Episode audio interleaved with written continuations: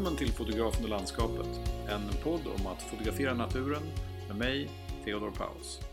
Idag träffar vi Camilla Noresson som berättar om de fantastiska världar som framträder när man betraktar kanske bara en liten bit av landskapet genom en makrolins. Kom ihåg, den här podden är ju för er, alla som ni som fotograferar själva eller är nyfikna på de som gör det. Ta gärna kontakt med mig på sociala medier och berätta vad ni tycker och vad ni vill höra. Kanske tipsa om andra fotografer som kan vara med i kommande avsnitt. Jag finns på Facebook och på Instagram. Det finns också en Facebookgrupp för podden där jag berättar om kommande gäster och där samtalet fortsätter mellan avsnitten. Och om ni gillar den här podden och vill höra fler avsnitt, glöm inte att prenumerera i er poddspelare så missar ni inga avsnitt. Och därmed är det dags för dagens avsnitt att börja. Välkommen Camilla Noresson till Fotografen och landskapet. Tack så mycket. Vad roligt att du kan ta dig tid att uh, vara med och prata med mig och de som vill lyssna på det här samtalet om ja, hur du fotograferar och dina, dina bilder. Jag har ju aldrig träffat dig och uh, det är första gången vi pratas vid men jag har sett dina väldigt fina bilder uh, på din hemsida och jag stötte väl första gången på dig på eh, Instagram tror jag. Eh, mm. Det är där man möts nu för tiden. Ja, precis. um, men för, för mig och för de som inte vet, um, kan inte du berätta lite grann om, om, om, om vem du är? Um, och uh, kanske hur du kom in på landskapsfoto och annan typ av naturfoto. Men först lite grann där, vem är Camilla? Eh, ja, jag eh, bor ju i Malmö då. Eh, har alltid bott här. Min släkt finns ju i Blekinge och lite överallt. Så att jag har ju varit där mycket som barn då och lärt mig att tycka om naturen. Ehm, fotograferingen är ju det som jag gör på min fritid för jag har ju ett jobb vid sidan av då. Och all, annan, all ledig tid kan man ju säga går till min fotografering. Ehm, det är ju något som ger mig väldigt mycket energi och ja, jag har roligt när jag fotograferar. Och intresset har väl funnits kanske väldigt länge egentligen. Jag hade en analog systemkamera på 90-talet men eh, det blev väl inte riktigt eh, någonting av det. Det var ju lite dyrare på den tiden och man kunde inte se resultatet direkt heller. Så, Ehm, jag kom väl aldrig riktigt till skott med att lära mig den det elementära eh, tekniken och sånt då. Eh, sen kom ju de digitala små kompaktkamerorna och det var ju himla käckt att kunna stoppa en sån i fickan bara. Den vägde ju mycket mindre. Ehm, men intresset växte och jag vet jag var med min sambo på en islandsresa för att hälsa på en kompis och med våra kompaktkameror då och man bara kände liksom att jag vill ha någonting annat i handen i fortsättningen. Eh, så att då köpte vi en digital systemkamera då eh, och lite objektiv och hade väl en förhoppning. Min sambos intresse för fotografering hade också vaknat så eh, men vi trodde vi skulle klara oss med en men det gick inte så bra då. Så vi utökade vår utrustning lite grann. Men hur började det? Eh, liksom, vad var det som fick dig att liksom, plocka upp en kamera i, från första gången? Ja, jag har bara varit, allt, alltid varit intresserad av fotografering och en gång på 90-talet där under ungefär en och en halvt, ett och ett halvt års tid så jobbade jag som kopist på en reklamfirma och där var en labbchef som var fotograf också. Um, och där lärde man sig väldigt mycket om ljus och färger och sånt och det var ju på den tiden som var verkligen analog. Där fanns inte en dator i det fotolabbet. Uh, vi hade en förstoringsapparat som gick på räls på golvet och gjorde bilder som var ja, två och en halv meter höga kanske och fyra meter breda. Okej. Okay. Och de här fotopappersrullarna det var ju liksom verkliga rullar som var 50 meter på och man eh, fick ju då klippa och klistra och mäta så att ljuset täckte hela bildytan och så det blev en bra förstoring. Och för, för alla ungdomar där ute, liksom en, en kopiist det är den som liksom gör bilderna i ett labb. Ja precis. Mm. När du har tagit din bild, du har ett negativ och så sätter du in det i en förstoringsapparat eh, som då belyser en vägg med eh, ja, fotopapper då som är ljuskänsligt. Och sen eh, körde man igenom det i tankar då eh, med valsar så det, som framkallade bilden då. Och sen då när man, eh, man gjorde färgprov först och sen fick man ju stå där och se, eh, titta i det vita och i det svarta och det gråa liksom. Eh, om kontraster var bra, om färgerna var bra. Och, så stod man med manuella filter och höll för lite, om det såg för gult ut så höll man för lite blått. Ja då är det plus 10 blått kanske och så gick man in till förstoringsapparaten och, och skruvade lite på rattarna där och så eh, höll man på så det kunde ta en halv dag att få fram en, en eh, bra eh, förstoring innan man vågar köra upp den ordentligt. Så, så du jobbade i mörkrum innan du hade en systemkamera? Ja. ja okay. det är lite ovanlig ingång får jag säga. Det är ja. roligt. Ja. Mm. Men eh, i och med att eh, man jobbar med en fotograf så pratar man mycket foto också och det, det är klart intresset fanns väl någonstans där från början men eh, det var någonting, som fick, dig söka, det var någonting som fick dig att söka det jobbet? Ja, alltså jag hade faktiskt praktiserat en gång där när jag gick i skolan. Du vet man hade pryo när man gick i, i grundskolan. Mm. Och det var en av mina praktikplatser och när jag var färdig och hade studerat klart så ville jag ju ha jobb och sökte mig dit. Och så, mm. så gick det den vägen och det här intresset ökade ju då. Och 2008 2008, det var då vi köpte den första systemkameran och då tog det fart. Och sen har det bara växt. På Island? Så var där det... Ja, vi var där 2007 med mm. kompaktkameror. Um, nej, så att uh, efter det så har det rullat på. Hur då? Berätta mer. Uh, jag gick ju med på fotosidan där i den vevan också. Um, om man börjar prata med folk där och det blir mycket man ska ge bildkritik till varandras bilder där och så. Man börjar lära sig de här elementära reglerna om kompositionsregler och allt sånt. Hon fick tips och ja, eh, det var lite det som var min skola skulle man kunna säga. Fotosidan? Ja. Den och de eh, inställningar, eller förprogrammerade inställningarna i kompaktkamerorna som visade liksom att vill du ta eh, bild på lite släpande vatten så ska du ha det här mm. inställningen då för då är det lång slutartid. Man börjar lära sig, för jag har aldrig gått någon fotoutbildning så. Utan det har varit learning by doing alltså hela tiden. Fotosidan verkar ha varit liksom, det är många som fotograferade ungefär, började ungefär samtidigt som du som mm. hade det som, det verkar ha varit liksom motsvarande dåtidens Youtube liksom. Man, istället mm. för att gå in och googla sig fram till liksom någon video som visar hur man gjorde så fick man prata med folk på den där sidan. Mm. Men eh, idag så, om man tittar på dina bilder, eh, så du har ju ganska brett register. Liksom. Mm. Det, det, är ganska många olika typer av bilder. Det är liksom mm. stora landskap och det är intima landskap och det är ganska mycket makro. Mm. Eh, och det är en del eh, djur också och, och, en hel del, en del helt andra saker också. Du hade mm. bilder på, från övergivna mentalsjukhus, var det så? Ja. ja, det var en liten ny erfarenhet får jag väl säga då för det är inget som jag har sysslat med innan men jag tyckte det var väldigt roligt däremot om man nu bortser från var man var någonstans. Mm. Um, men det är sam, alltså i en byggnad har du också linjer och vinklar och ljus liksom som du kan jobba med så det är lite samma tänk faktiskt. Det var det jag kom fram till när jag var där i alla fall. Att um, man kan tänka lite på samma saker. Sen om jag är på en strand nere vid havet som är ganska platt och, eh, så letar jag så mycket linjer för att hitta kompositioner för där kanske inte finns någonting annat liksom. Mm. Om du skulle beskriva liksom ditt eget foto. Mm. Eh, de, det är lite olika typer och sådär. Men skulle du, vad skulle du beskriva som några gemensamma nämnare eller liksom hur, hur skulle du sätta ord på dina bilder som helhet?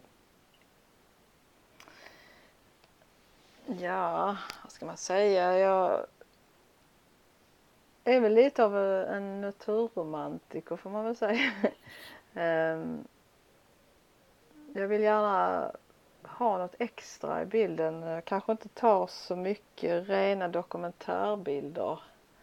Även om jag på ett sätt gör det ändå men jag vill ha vissa förutsättningar som kanske skapar en viss känsla, ett visst ljus eller det ska vara någonting lite mer liksom. Något särskilt som du liksom är ute efter när du är ute och fotograferar? Ja, jag jagar ju vissa grejer om man säger så. Mm. Alltså jag ger mig ju gärna ut i oväder till exempel. Eh, för jag tycker väldigt mycket om dramatiken. Eh, vill ha lite, ja åska är ju det mest perfekta, men gärna mycket fina moln som är dramatiska och vågor och, eh, och då kan jag ju använda, alltså använda mig lite av olika tekniker för att få fram lite olika känslor. Och det är ju ofta slutartiderna jag jobbar med då men även vinklar. Sen beror det helt på hur situationen är. Är himlen intressant då vill man ju visa det. Är den inte intressant men havet kanske är väldigt eh, dramatiskt och mycket vågor då är det ju det som får ta plats. Eh, så där kan jag göra lite, jag kan lägga till exempel horisonten väldigt högt. Mm. Eh, för att få havet att ta mycket plats och bli dramatiskt och så kanske eh, ha lite anpassa slutartiden så att det, det, blir lite drag i vattnet men det ska fortfarande vara struktur kvar i det för att få fram den här dramatikkänslan då. Eh, sen ibland så vill man kanske bara ha ett helt lugn och då ökar man på tiderna så att det liksom slätar ut sig ännu mer men då vill jag ju gärna ha ett speciellt ljus eller någonting annat eller någon speciell förgrund man kan hitta på stranden som ger en liten extra finess då. Just det. Mm. Mm. Eh, alltså det som slår mig när jag ser dina bilder det är ju liksom det kanske som sticker ut mest det är väl makrobilderna tycker jag mm. som, som ju är eh, har något väldigt sådär drömskt och atmosfäriskt över många av mm. dem. Det är ju liksom väldigt korta skärpa djup och mm, liksom, eh, nästan lite målerisk eh, känsla eh, över dem. Mm. Eh, hur, hur om du ska, när du får till någonting som du är väldigt nöjd med, liksom, vad, vad, vad är liksom framgångsfaktorerna för en Camilla Noresson-bild? Och jag har alltid så svårt att beskriva sånt. um, Alltså jag känner det på mig. Det är ett väldigt flummigt svar men eh, jag känner liksom att nu är det som jag vill ha det. Men jag är lite kanske, om man säger vid makrobilderna så är jag kanske lite petig också. Eh, det, jag tittar mycket på linjer i kanterna, hörnorna och det gör jag även i landskapsbilder. Det får liksom inte vara något dominant som faller in så att det tar fokusen från Eh, Eh, motivet då. Och det är väl sånt som jag tänker faktiskt lika mycket på i makrobilderna som i landskapsbilderna även om det kanske är lite svårare i makrobilderna för att du har det här skärpedjupet som har du mycket liksom man säger vegetation och gräs eller löv framför eh, eller mellan kameran och eh, ditt motiv så har man lite svårt att kontrollera hur tydliga saker och ting blir. Och då kanske man bara får ändra vinkeln lite grann eller så här. Men jag tänker väldigt mycket på sånt när jag fotograferar. Och när jag tycker att jag har fått till alla de grejerna bra, jag har ett, en fin komposition och ibland kanske till och med tänjer på gränsen på vad regelverket liksom säger. Eh, och komponerar lite utanför eller så. Eh, det internationella då, makroregelverket. Ja men du har ju tredjedelsreglerna och sånt som ja, Jag skojar bara men ja. de vanliga kompositionsreglerna tänker du? Ja, ja, ja mm. precis. Mm. Um, men uh, ja, alltså jag jobbar ju mycket med det och när jag känner att jag har fått allt det på plats och jag känner också att jag har ljuset på rätt ställe och molnen kanske på rätt ställe och allt sånt där då, då känns det bra. Då känner jag att jag har tagit en bra bild. Mm.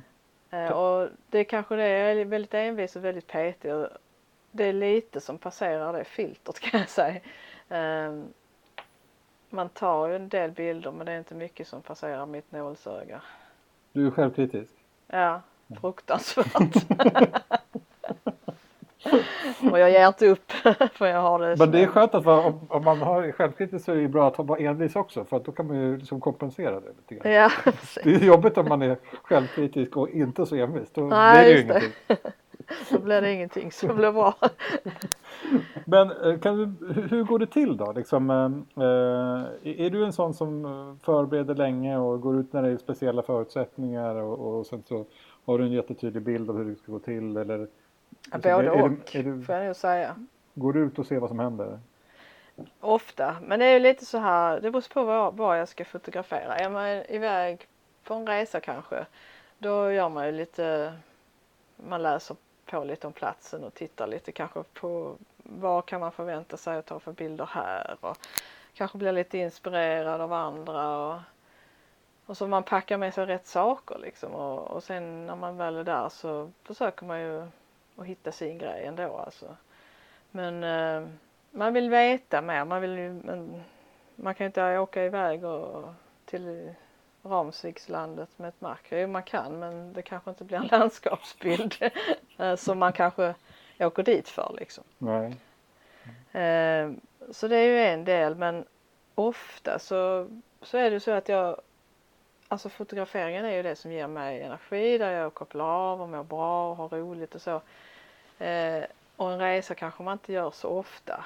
Men jag är ju ute varenda vecka och fotograferar. Det är du? Ja, varenda vecka i stort sett. Eh, och det betyder att jag är mycket i min hemmamiljö. Eh, och eftersom man, man favoriserar vissa eh, oväder till exempel så jag har alltid min utrustning redo. Så jag behöver bara hem efter jobbet ta den och sticka ut. Och då är det ju inte så planerat så men jag har det redo. Så jag kan fånga så många tillfällen jag kan liksom. Just det. Är det viktigt för dig med tider på, på dygnet och sådär? Att det är liksom bara solnedgångsljus eller liksom hur? Jag antar att jag har inte fotograferat någon makro alls egentligen. Så jag vet Amma. inte riktigt hur reglerna är där. Men, men, men eh, många landskapsfotografer föredrar ju få, ja, få, få, timmar på dygnet. Ja, så är det ju såklart. Eh, eh, skulle jag säga beroende på väder då också. För att på vintern till exempel så är vi mycket nere vid kusten.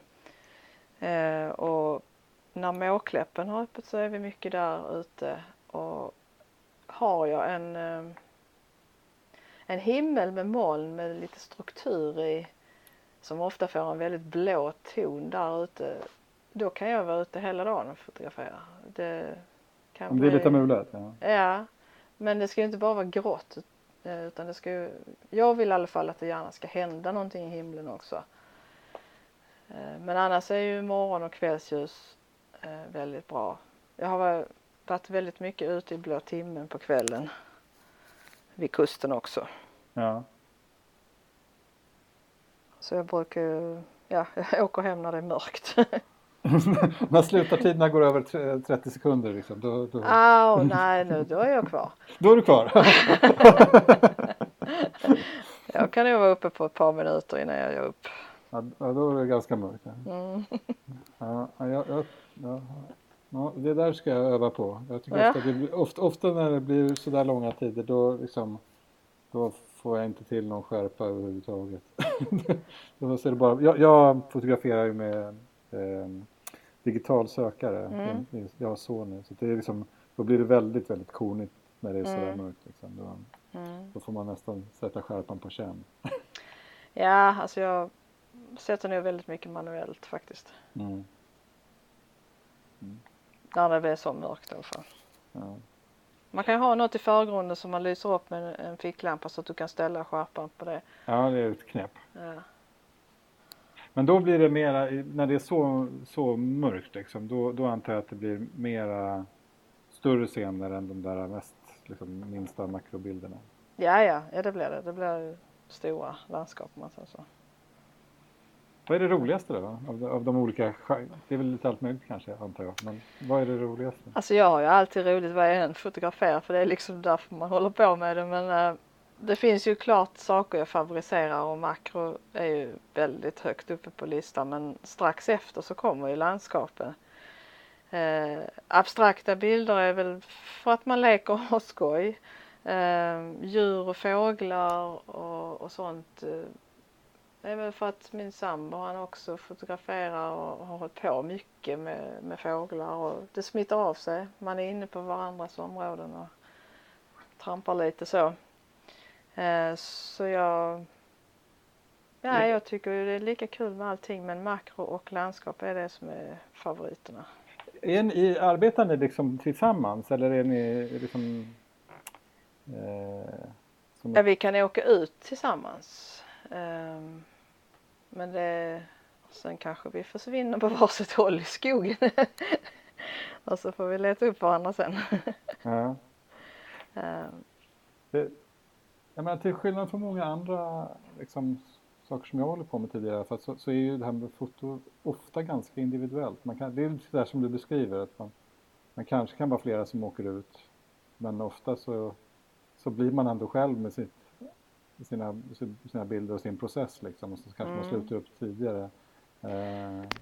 Jag tycker alltså jag har väl med tiden lärt mig att åka ut i en grupp så är det jättetrevligt och man byter erfarenheter och man lär sig av varandra och så här. Och, eh, men jag sätter inte så stora krav på mig själv att prestera då.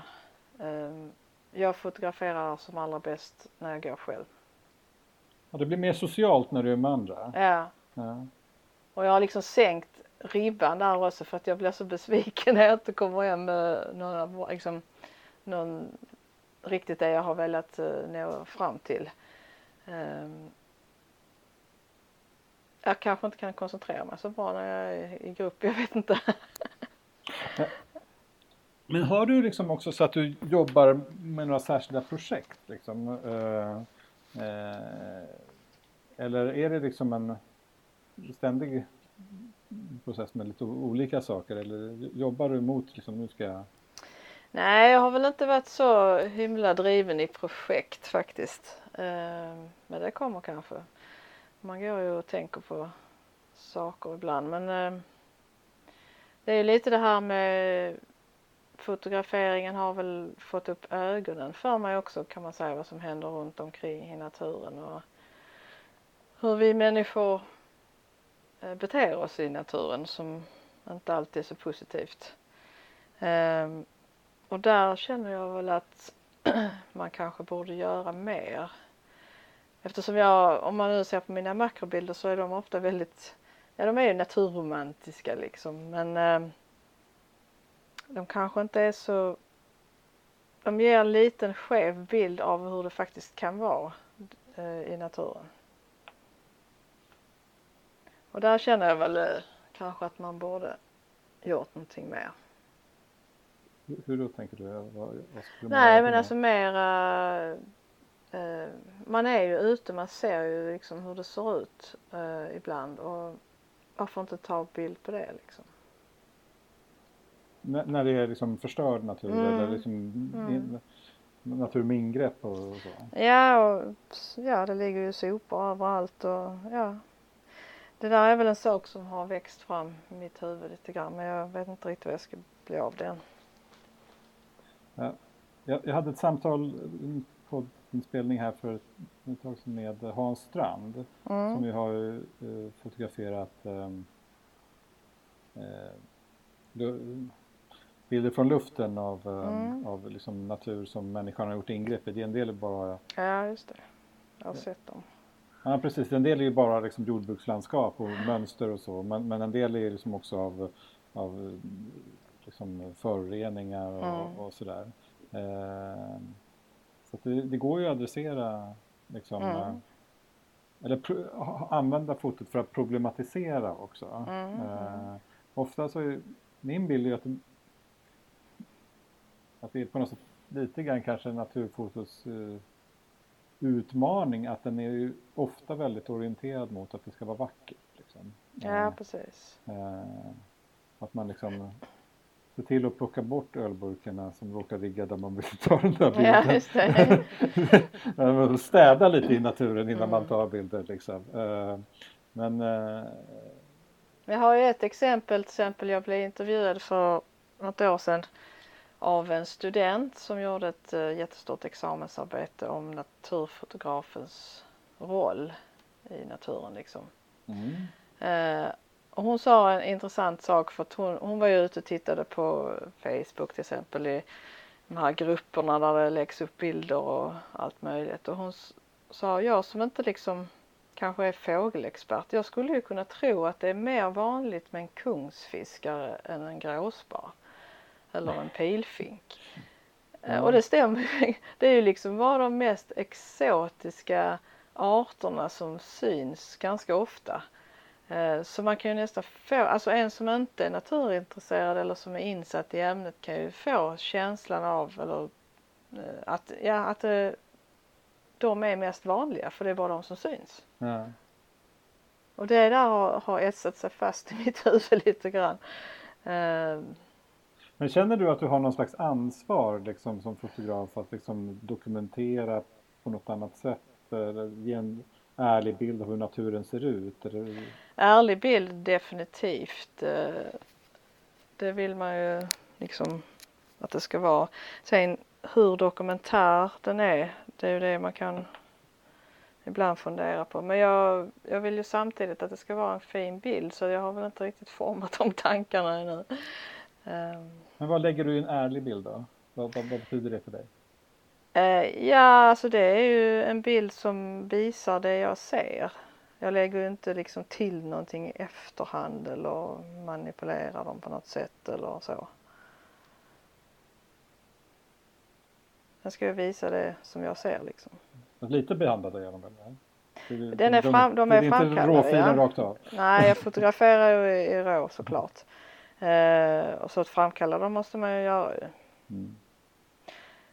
Däremot är jag lite anti den här eh, man säger att du ska inte göra mer än vad du gjorde i det analoga fotolabbet. Men där vet jag precis vad man kan göra så jag skulle inte vilja säga det. Ja, behandlar du, lägger du mer eller mindre tid på dina egna bilder nu än på de som framkallade och kopierade åt andra när det begav sig? Ja, det, det, så, det var så olika, jag kan inte jämföra kopistrollen med framkallningen i datorn riktigt därför det var så olika eh, arbetsflöde och, och så. Det tog ju lång tid att göra en förstoring men det tog ju inte lång tid att framkalla ett negativ. Nej. Men eh, ja, jag försöker ju inte lägga för mycket tid vid datorn. Det gör jag inte. Jag vill hellre vara ute. Ja. Skulle du säga att du liksom är en naturperson i första hand? Som, eller är du en fotoperson i första hand? Nej, jag är nog en naturperson i första hand.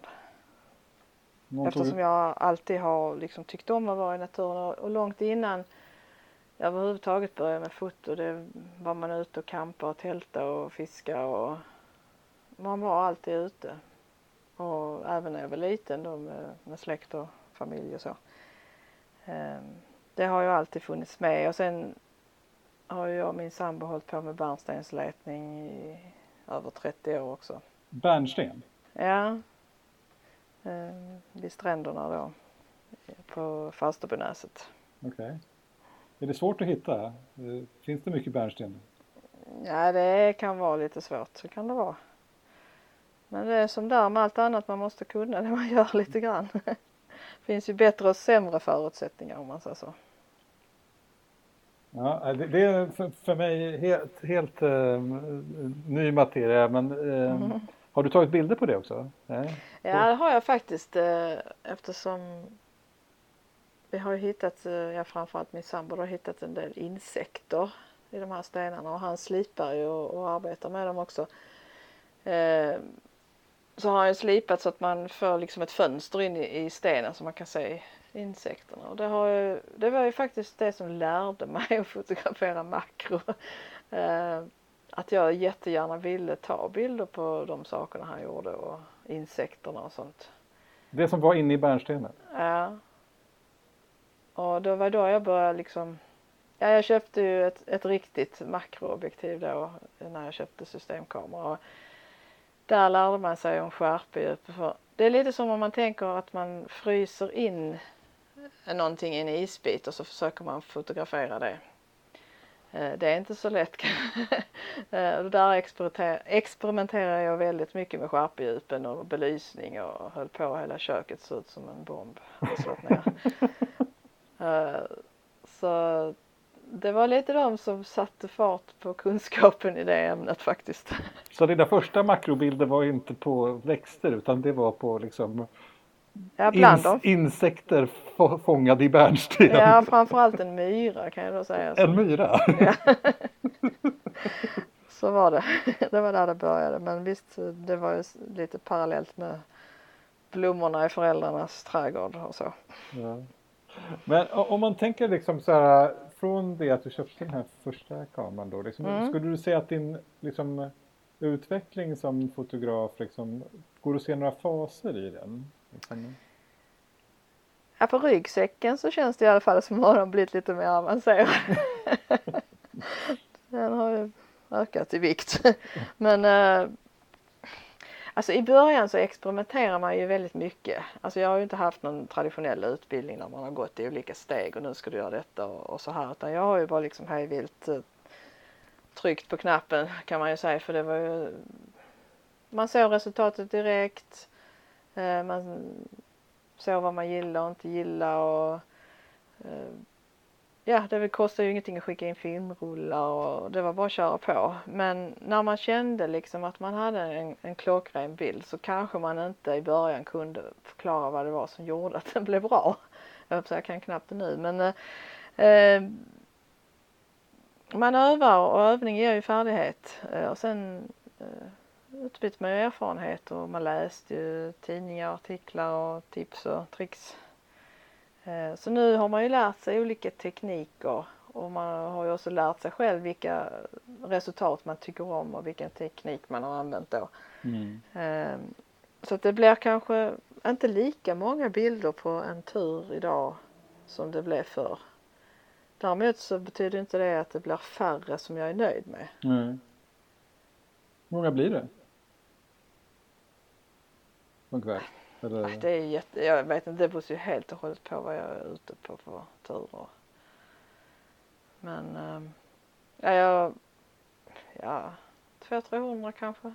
Ja, det är ändå så många. På en som... hel dag. Ja. Men då är det kanske mer makro vi pratar. Mm. Men jag kan mycket väl åka ut en kväll till havet och ta kanske 30 bilder bara. Ja. Så det, det beror på. Men sen är det lite det här när jag är vid havet till exempel ibland och det är vågor då, då vill man ju ha den perfekta vågen. Ja, då kan man sitta och, och trycka ja, och trycka. Ja, då slutar man ju inte förrän den liksom kommer så som man vill ha den. Um, då kan det bli lite fler, så det är väldigt varierande. Men jag måste fråga det här, för det här är liksom lite grann också som jag själv brottas med.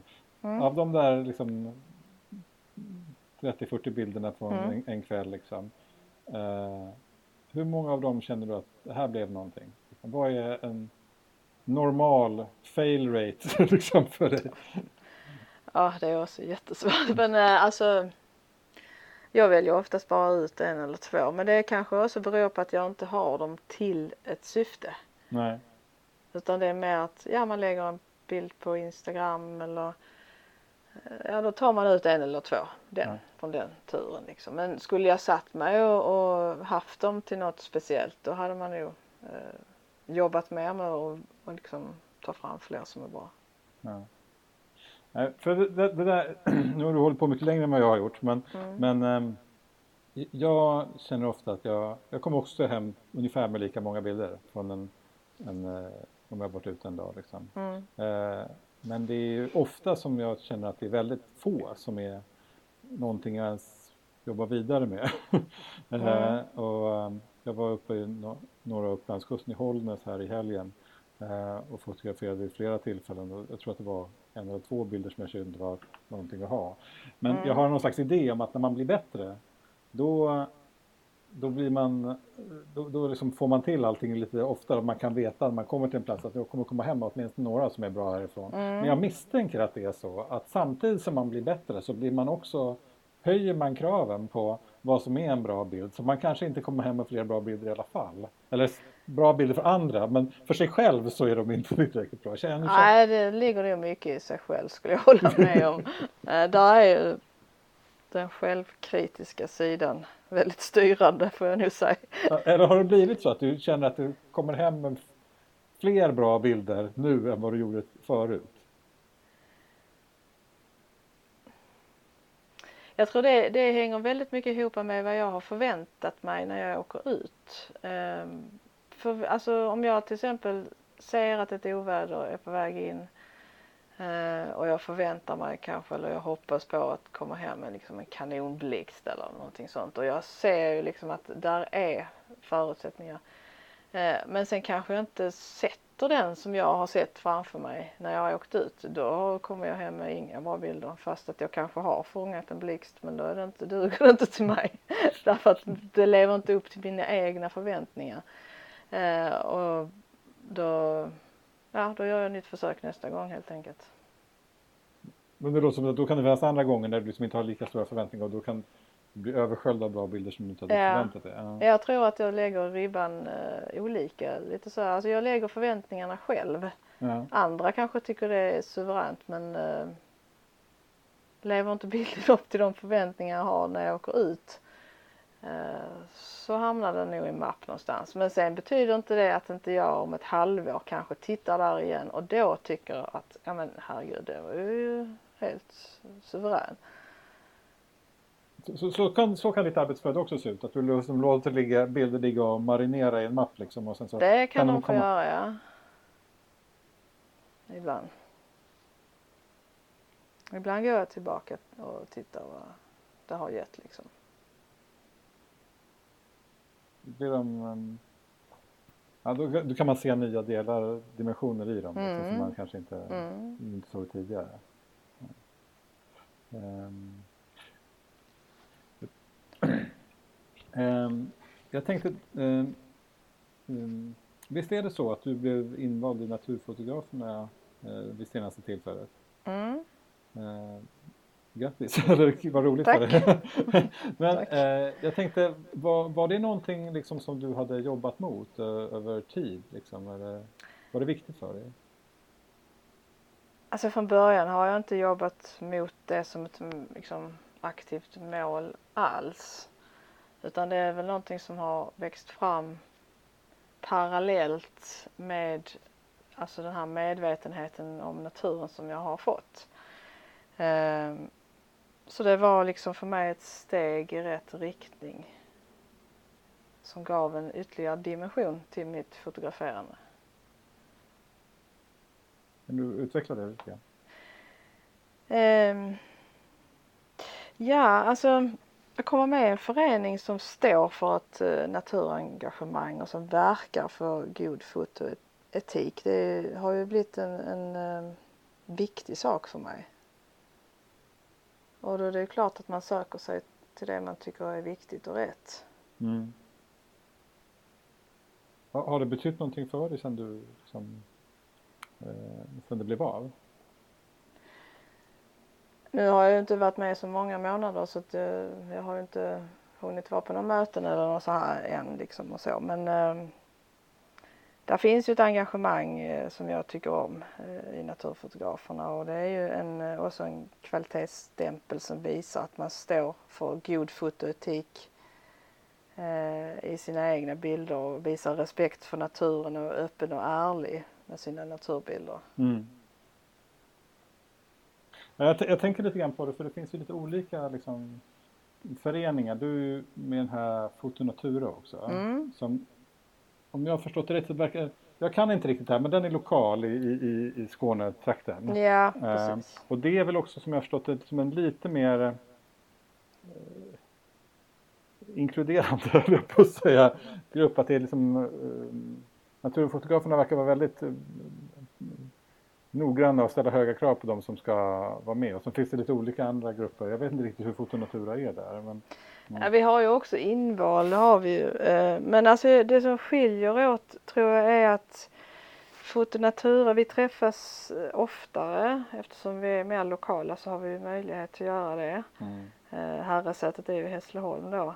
Och vi har alltså aktiv bildkritik på våra möten där vi skickar in bilder och riktigt analyserar varandras bilder och diskuterar. Och det är ju otroligt uh, utvecklande faktiskt. Ja. Så det, de, alltså föreningarna verkar lite på, på olika sätt på det sättet. Um, och sen har ju båda föreningarna gemensamma aktiviteter såklart. Så. Men uh, just det här att uh, Fotonatura är mer lokalt och att vi har möjlighet att träffas en gång i månaden. Så. Ja, som har ett gemensamt program som handlar om att ta bilder tillsammans också. Det... Vi gör ju resor också ja. ja. Mm. Men det kanske, ja vi har väl inte kanske satt något mål så men eh, ja alltså det handlar ju mycket om utbyte eh, av kunskaper och sånt och det är utvecklande. Mm. Många olika stilar också, man blir inspirerad av varandra och så. Ja, vad, vad, känner du dig mest inspirerad av nu? Liksom om du tänker på saker som du känner att du kan ta ditt foto åt något annat håll? Alltså det som jag har hållit på med nu i, ja vad ska man säga, ett och ett halvt år kanske. Det är sådana här gamla objektiv. Eh. Gamla objektiv? Ja, som var manuella, alltså helt analoga kan man säga. Alltså, de är väl från 70-talet kanske eller något sånt omkring, något från 59. Eh, och de har ju lite defekter som man kan då utnyttja till trevliga resultat. Men då jobbar du med liksom ett gammalt objektiv och ett modernt hus? Eller? Ja precis och så har man en, eh, en ring då som man kan ja. få på det. Och, och vad, vad, får du för um, effekter då? Som... Det är mycket de här uh, ljusbubblorna eller vad man kallar dem. Uh, bouquén som mm. blir som små ringar. Nu tappar jag bort det bra namnet men uh, det är väldigt korta skärpedjup mm. på dem. Så det blir en väldigt häftig bouquet och är det till exempel morgondaggigt spindelnät så kan det bli helt galet mycket sådana här ljusringar. Ja. Och det är ju egentligen kanske en form av eh, defekt i det här, hos det här objektivet som man en gång i tiden inte tyckte om. Mm. Men eh, jag tycker att det ger eh, en väldigt speciell bouquet. Ja. Och det har jag sysslat med en hel del nu. Men det är lite så att jag följer årstiderna ganska mycket också och mina landskapsbilder om inte jag åker på en specifik resa för landskapsfoto så blir det mycket vid havet på vintern. Eh, för då finns det inte så mycket makromotiv kanske. Nej.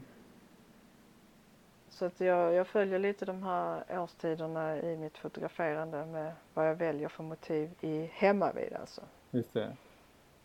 Jag bara fortsätta den där tanken med de där gamla objektiven. Mm. Jag tycker det, Ehm, det finns ju ganska många liksom, mm, exempel på hur liksom, den tekniska utrustningen liksom, har präglat estetiken. Jag, jag tänker på um, hur såna här, um, äldre bilder som var lite dokumentära, liksom inte inom naturfoto kanske, men uh, som är svartvita och korniga och, mm. och, och, och sådär. Det var ju liksom så lite uh, rough fotostil. Jag kommer inte ihåg vad han mm. heter, han som skrivit den här boken, eh, tagit den här The Americans. Hans namn försvinner Han tog lokal fotograf. Um, jag kommer komma på det. Mm. um, men uh, det var ju en stil som var ju väldigt präglad av att liksom filmen var så. mm. uh, och, och de här fotobubblorna som du har ju kopplat till hur uh, objektiven är. Liksom. Uh, jag kan tänka mig liksom att det varje tid har liksom sina sådana där tidstypiska element liksom som man kanske inte riktigt ser förrän senare. Eh, Mm. idag så har man ju så väldigt mycket liksom, dynamiskt omfång i, i, i kamerorna och så. Mm. Liksom, eh, så att man tittar mycket, liksom, om man, i alla fall eh, i sociala medier och inte minst utomlands så är det ju liksom extremt mycket färg i alla Mm. naturbilder. Eh, så att, eh, det är kul att, du liksom går, väljer att gå tillbaka liksom, till en äldre tids liksom, estetiska uttryck och hitta din egen variant på det. Liksom. Ja, det är alltså, jag tycker det är väldigt spännande att blanda nytt och gammalt. Alltså ny och gammal teknik Ja. eh, på det sättet. Sen har det väl blivit en liten fluga med de här objektiven nu också.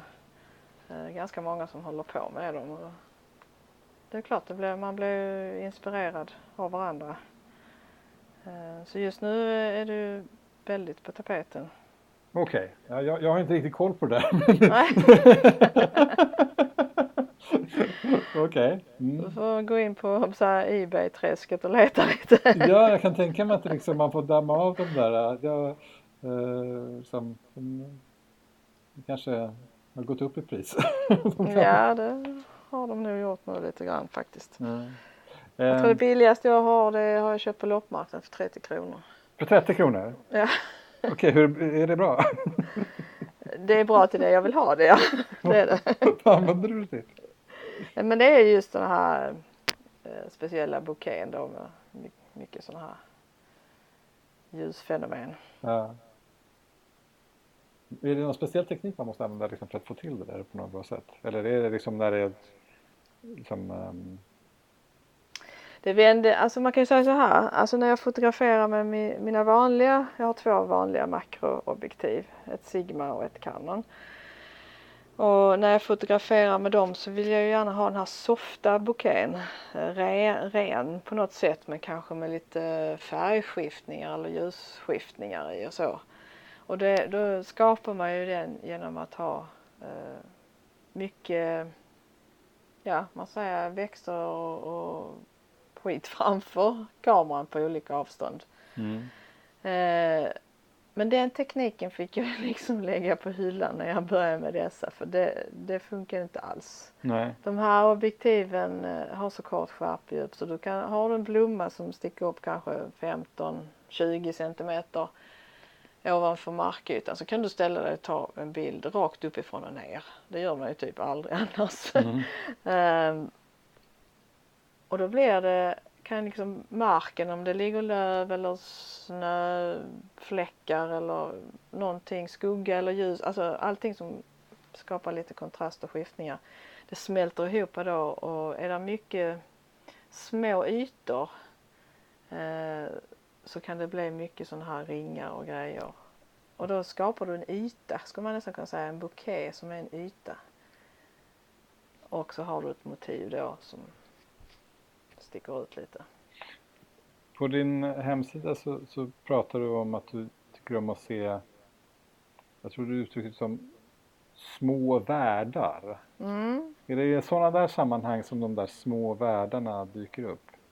Nej, det skulle jag inte vilja säga att de gör inte med dem. när, när kommer de små världarna till pass? Ehm, ibland, eller rättare sagt oftast när jag och min sambo är ute och springer runt i skogen eller så, så, så går vi runt med teleobjektiv. Um, och jag har ju en favoritplats också, Alnarpsparken utanför Malmö där det finns massor med växter och grejer. Men där finns också mycket fåglar och ekorrar och sånt.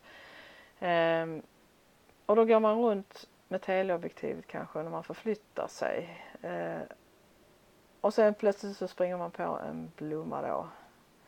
Och så ska man byta objektiv och så höll man på och till slut så tröttnade jag lite på det. Det var så jobbigt så att jag la mig med telet på marken helt enkelt. Jaha. Eh, och började fotografera med, lite som makro då. Eh, fast jag hade ju en helt annan närgräns.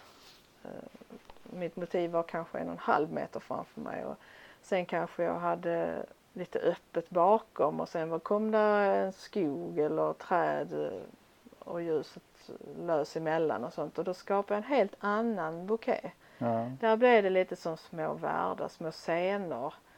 Um, det är det jag menar med de små världarna. Man, man får liksom upp en, en liten um, Ja, ett litet landskap skulle man kunna säga. Ett litet makrolandskap liksom ja. med sina egna djup. Ja, precis. Det blir ett helt annat djup i det. Ja. Det där är rätt spännande tycker jag liksom på något sätt för varje fotograf som eh, går genom naturen liksom. Om man inte tar den mest helt uppenbara bilden som på något sätt är bara visar precis hur det såg ut där och då. Liksom. Så mm. är ju varje landskapsbild och kanske än mer så makrobilden det är ett utsnitt liksom. Det är ett, det är ett mm. urval liksom, av mm. vad man ska titta på. Liksom. Och ibland så kan det där urvalet vara väldigt annorlunda än den känslan som var när man var där och då. Ibland när man har varit med andra och fotograferat så säger jag okej, okay, det där såg du liksom. Det, det var något mm. helt annat än vad vad jag såg. Jag kan tänka mig om jag hade stått bredvid dig där och gått runt medan du låg där med ditt makro så mm. hade jag inte sett den där världen överhuvudtaget. den hade ju varit någonting helt annat än det som jag hade. Så att, uh. Men det är väl det som är det roliga, eller på säga att det finns så mycket variation på en plats så att alla kan hitta något eget. Ja, alltså jag tycker alltid att det är kul när man är på en plats som, som har den variationen.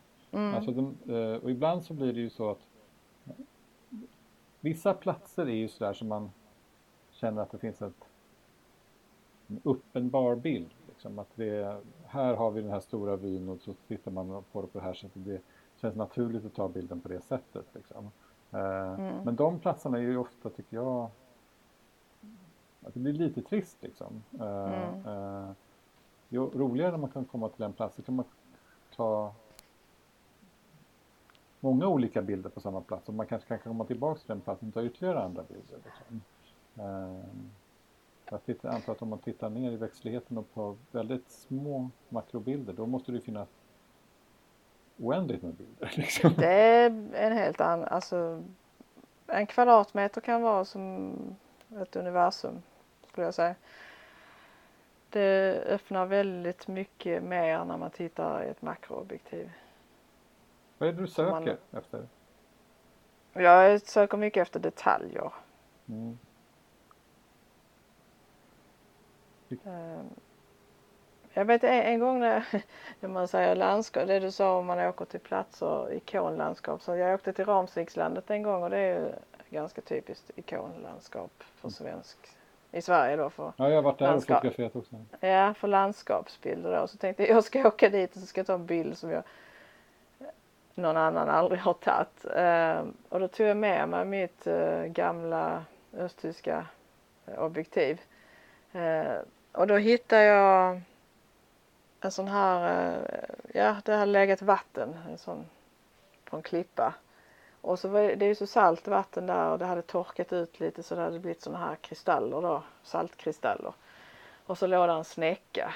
Och så tänkte jag, jag ska använda det objektivet för det var strålande solsken och det glittrade väldigt mycket i de här saltkristallerna.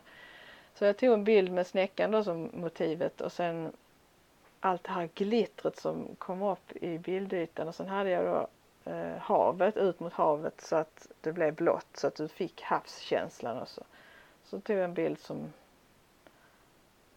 jag absolut inte hade förväntat mig själv att ta vid Ramsvikslandet och det tycker jag är lite kul ja. att göra på det viset. Och det där låter ju också som det var en bild som på något sätt kombinerade liksom eh, både eh, landskaps bild liksom och eh, mera traditionell makrobild. Liksom. Ja, det, det är någon ja, slags vy också. Mm, precis. Det är ju väldigt kul när man kan hitta, ja, det är nästan lite crossover mellan olika genrer liksom mm, inom, inom. Mm. Och det kan vara lite roligt att laborera på det viset. Ja. Eh, om du tittar liksom eh, på um, alla andra som tar landskapsfoto och naturfoto i Sverige, är det någonting som du känner dig särskilt inspirerad av, av vad andra gör idag? Mm. Alltså jag åker ju väldigt mycket på fotofestivaler och har gjort de senaste eh, fyra åren kan man väl säga. Eh, där ser man ju väldigt mycket bilder från nordiska eh, fotografer då, så det är inte bara svenska. Och ibland även från andra länder. Så jag vet inte om jag kan säga liksom exakt vad det är som har inspirerat mig. Jag vet en gång så, så såg jag på en norsk fotograf som hade tagit, eh, jag vet inte om det var på Grönland tror jag, snöstorm och det var eh, fåglar som låg i snön och ja, jag tyckte de var så häftiga så och just det året så fick vi faktiskt lite snö i Malmö också. det är inte ofta men det händer. Eh, och då vet jag att jag låg på magen i Pildammsparken för måsarna de la sig och sova i snön. Okay. Eller jag vet inte om de såg men de la sig ner i snön. Eh, och då kunde jag få fram den här bouqueten som han hade haft i sina stormbilder då ungefär. Eh, och där, det var ju helt klart eh, något som jag hade blivit inspirerad av. Så det, jag kan inte jag snappar upp liksom saker sätter sig i minnet och det är kanske inte så att jag åker ut medvetet för att nu ska jag göra likadant utan när jag är vid ett tillfälle så kanske det här minnet ploppar upp och, och jag ser att jag har möjlighet att kunna göra någonting av det. Mm. Eh, oftast blir det ju helt i min egen liksom tanke då. Jag vill ju inte ta en kopia liksom. Nej. Men eh, det är klart att man inspireras av andra, det gör man ju. Nej, men ju fler bilder man har sett liksom, och har någonstans i sitt minne någonstans, desto fler bilder kan man ju på något sätt använda som beståndsdelar i den egna kompositionen, den ja, egna precis. som man gör. Liksom. Uh, jag, jag såg många bilder ifrån, ifrån Death Valley med, med alla de här uh, krackelerade leran som finns där och som skapar jättefina mönster. Liksom sådär. Och jag har aldrig varit där men däremot så var jag på en strandäng eh, söder om Stockholm här. Som, det var i vintras. Då, då var det liksom eh, det bildades liknande mönster liksom i sprucken is på den där strandängen. För det hade mm. frusit mm. och smält och, och frusit liksom igen. Sådär. Eh, så då, då kunde jag ta en bild liksom, där man på något sätt Ja, det var ju en liknande komposition. Det var väl ungefär så som du beskrev nu. Att liksom, man hade någon bild i bakhuvudet så gjorde man någonting liknande fast i, en annan, i ett annat sammanhang och på ett annat mm. sätt. Liksom. Mm. Det där är väl att... Är det någonting som du saknar hos svensk landskapsfoto som du skulle vilja se mer av eller som du tycker det här gör de fel eller är för lata eller borde... uh, alltså jag tycker det är en svår fråga men alltså utvecklingen i världen kör ju över naturen fullständigt så jag vet vad jag skulle vilja se mer av i naturen och det är ju mer orörd natur eh, och mer gammelskogar som får vara i fred och orörda kuststräckor och landskapsvyer. och eller ett kulturlandskap där människan lever i harmoni med naturen. Då hade jag kunnat få se mer bilder som jag hade velat se. Mm. Mm. Här runt Malmö är det ju nästan till omöjligt att ta en landskapsbild, alltså inåt land om man säger så. För det, ja. Här finns ju nästan inte en kvadratmeter snart som inte är under mänsklig påverkan. Nej, vi får åka till Kullaberg. Liksom. ja, som alla andra. alltså Alltså det här kulturlandskapet eh, hade jag nog gärna velat se mer av i min närmiljö. Mm. Ja, jag tror att det är många som känner så. Liksom mm. och, och, och, i vissa fall så är det ju på något sätt också det som på något sätt är skälet till att man börjar fotografera. Liksom. Men du verkar ha kommit från ett litet annat håll liksom. Du har haft fotot med dig redan från början och sen så hade du naturfotot och där fusionerades mm. på något sätt. Um, du, vi börjar närma oss slutet här, eh, mm. men jag har, jag har två frågor kvar till dig. Mm. Och den, den ena är, eh, vad har du för tips till andra fotografer som är intresserade av eh, naturfoto som kanske inte håller på lika länge som du? Ja, man ska ta sig den tiden när man är ute i naturen som man behöver få ta de bilder man vill ha. Och man ska vara, plocka fram lite den här envisheten och, och eh, inte ge sig för man känner att det blir bra. Man ska inte ge upp för att jag tror att man kan lära sig väldigt, väldigt mycket och det kräver övning. Kräver att man kanske inspireras av andras bilder så man får en liten gnista att nu ska jag lära mig det här och, och göra det. Och, och så får man ju liksom ta de vägar man känner att man kan hantera. Det tror jag är väldigt viktigt för man ska lära sig någonting. Eh, Hur menar du då? Att ta de vägarna? Ja, alltså vissa, vissa kanske gillar att läsa sig till en kunskap och liksom teknik och allt det här och vissa vill gå en kurs för att göra det. Eh, vissa vill komma underfund med det själv och jag tror nog att man ska man ska inte ge upp för man känner att man, man kan lära sig det här. Alltså. Mm. Och att det finns många olika vägar att gå liksom. Det, det, ja, ja, precis. Man ska hitta det sättet som passar en liksom. Mm. Ja, tack. Jag tror inte alltid det har med den supervassaste utrustningen att göra faktiskt. Det kan man lätt tro när man läser om tidningar ibland. att uh, det måste vara det bästa objektiven, det bästa kamerahuset. Jag tror mer man ska kanske, visst jag är jätteteknikintresserad själv, jag tycker det är jättekul också men uh, jag tror man ska titta lite mer på de andra grejerna också. Bildseende till exempel och ja, det... lära sig mer, mycket om sånt också. Ja.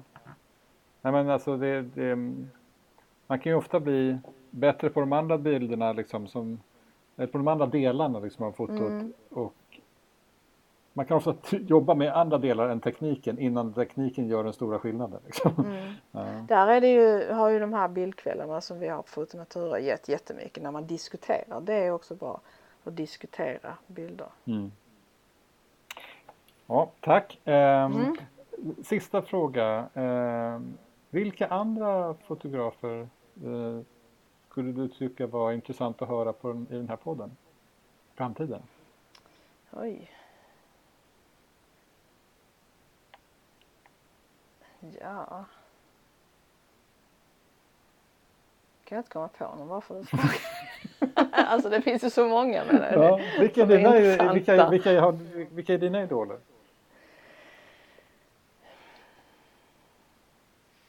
Alltså jag har ju många idoler såklart.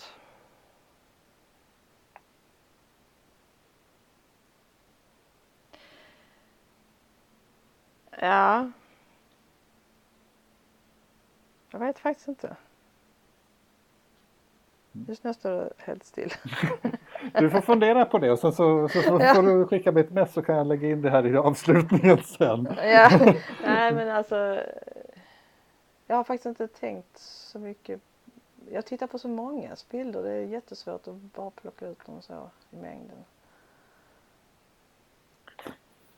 Nåväl, eh, mm. men du eh, eh, vi får lämnas där med, med liksom spänningsmomentet av att vilka Camilla Noressons idoler är. Och sen så, så får vi säga att vi, det finns nog ganska många idoler till dig där ute och, och jag är absolut en av dem. Um, så att, jättekul att du kunde vara med och tack så hemskt mycket för att du delar med dig av, av det, de jättefina bilder som du tar. Du eh, um, har en hemsida, vad heter den? camillanorsson.se Och så finns du på eh, Instagram också. Eh, mm. Ehm, så att, eh, finns det några andra forum där man kan få ta del av det som du gör? Jag har ju Facebook har jag en offentlig sida också. Mm. Camilla Norsson Foto Art. Ja. Och sen som så, man kan följa. Och sen så finns du också lite grann i eh, IRL eller du, du, du föreläser kring dina bilder en del också? Ja just det, det har jag också börjat med. Det har ju varit de här senaste två årens projekt kan jag väl säga för det har väl tagit resten av tiden jag har haft över eh, och sätta ihop det där materialet och vara runt och visa. Men eh, det var också något som tog lång tid att ta steget till. Men eh, ett ypperligt tillfälle faktiskt att nå ut med budskap och göra något mer av sina bilder för att nå fram. Ja, jag ser fram emot att få tillfälle att äh, träffa dig live vid något till, så, mm. sådant tillfälle, höra dig berätta om dina bilder. Äh, hoppas det blir snart. Ja. Mm. Med det så, så tackar jag för ikväll och för att du var, var med här. Ja, tack själv.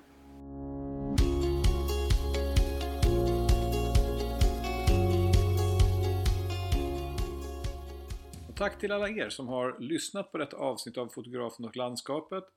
Hoppas ni har uppskattat samtalet med Camilla Noresson. Själv blev jag väldigt sugen på att skaffa ett makroobjektiv och börja utforska de där hemliga världarna som hon pratar om. Det finns ju som bekant alltid utrymme för ett ytterligare objektiv i en kameraväska. Gå gärna med i Facebookgruppen och fortsätt samtalet där. Jag eh, berättar om kommande gäster och vi kan diskutera vad podden ska innehålla framöver. Om ni uppskattade det här avsnittet och vill höra fler, glöm inte att prenumerera i er poddspelare. Med det sagt, tack för idag och vi hörs igen snart.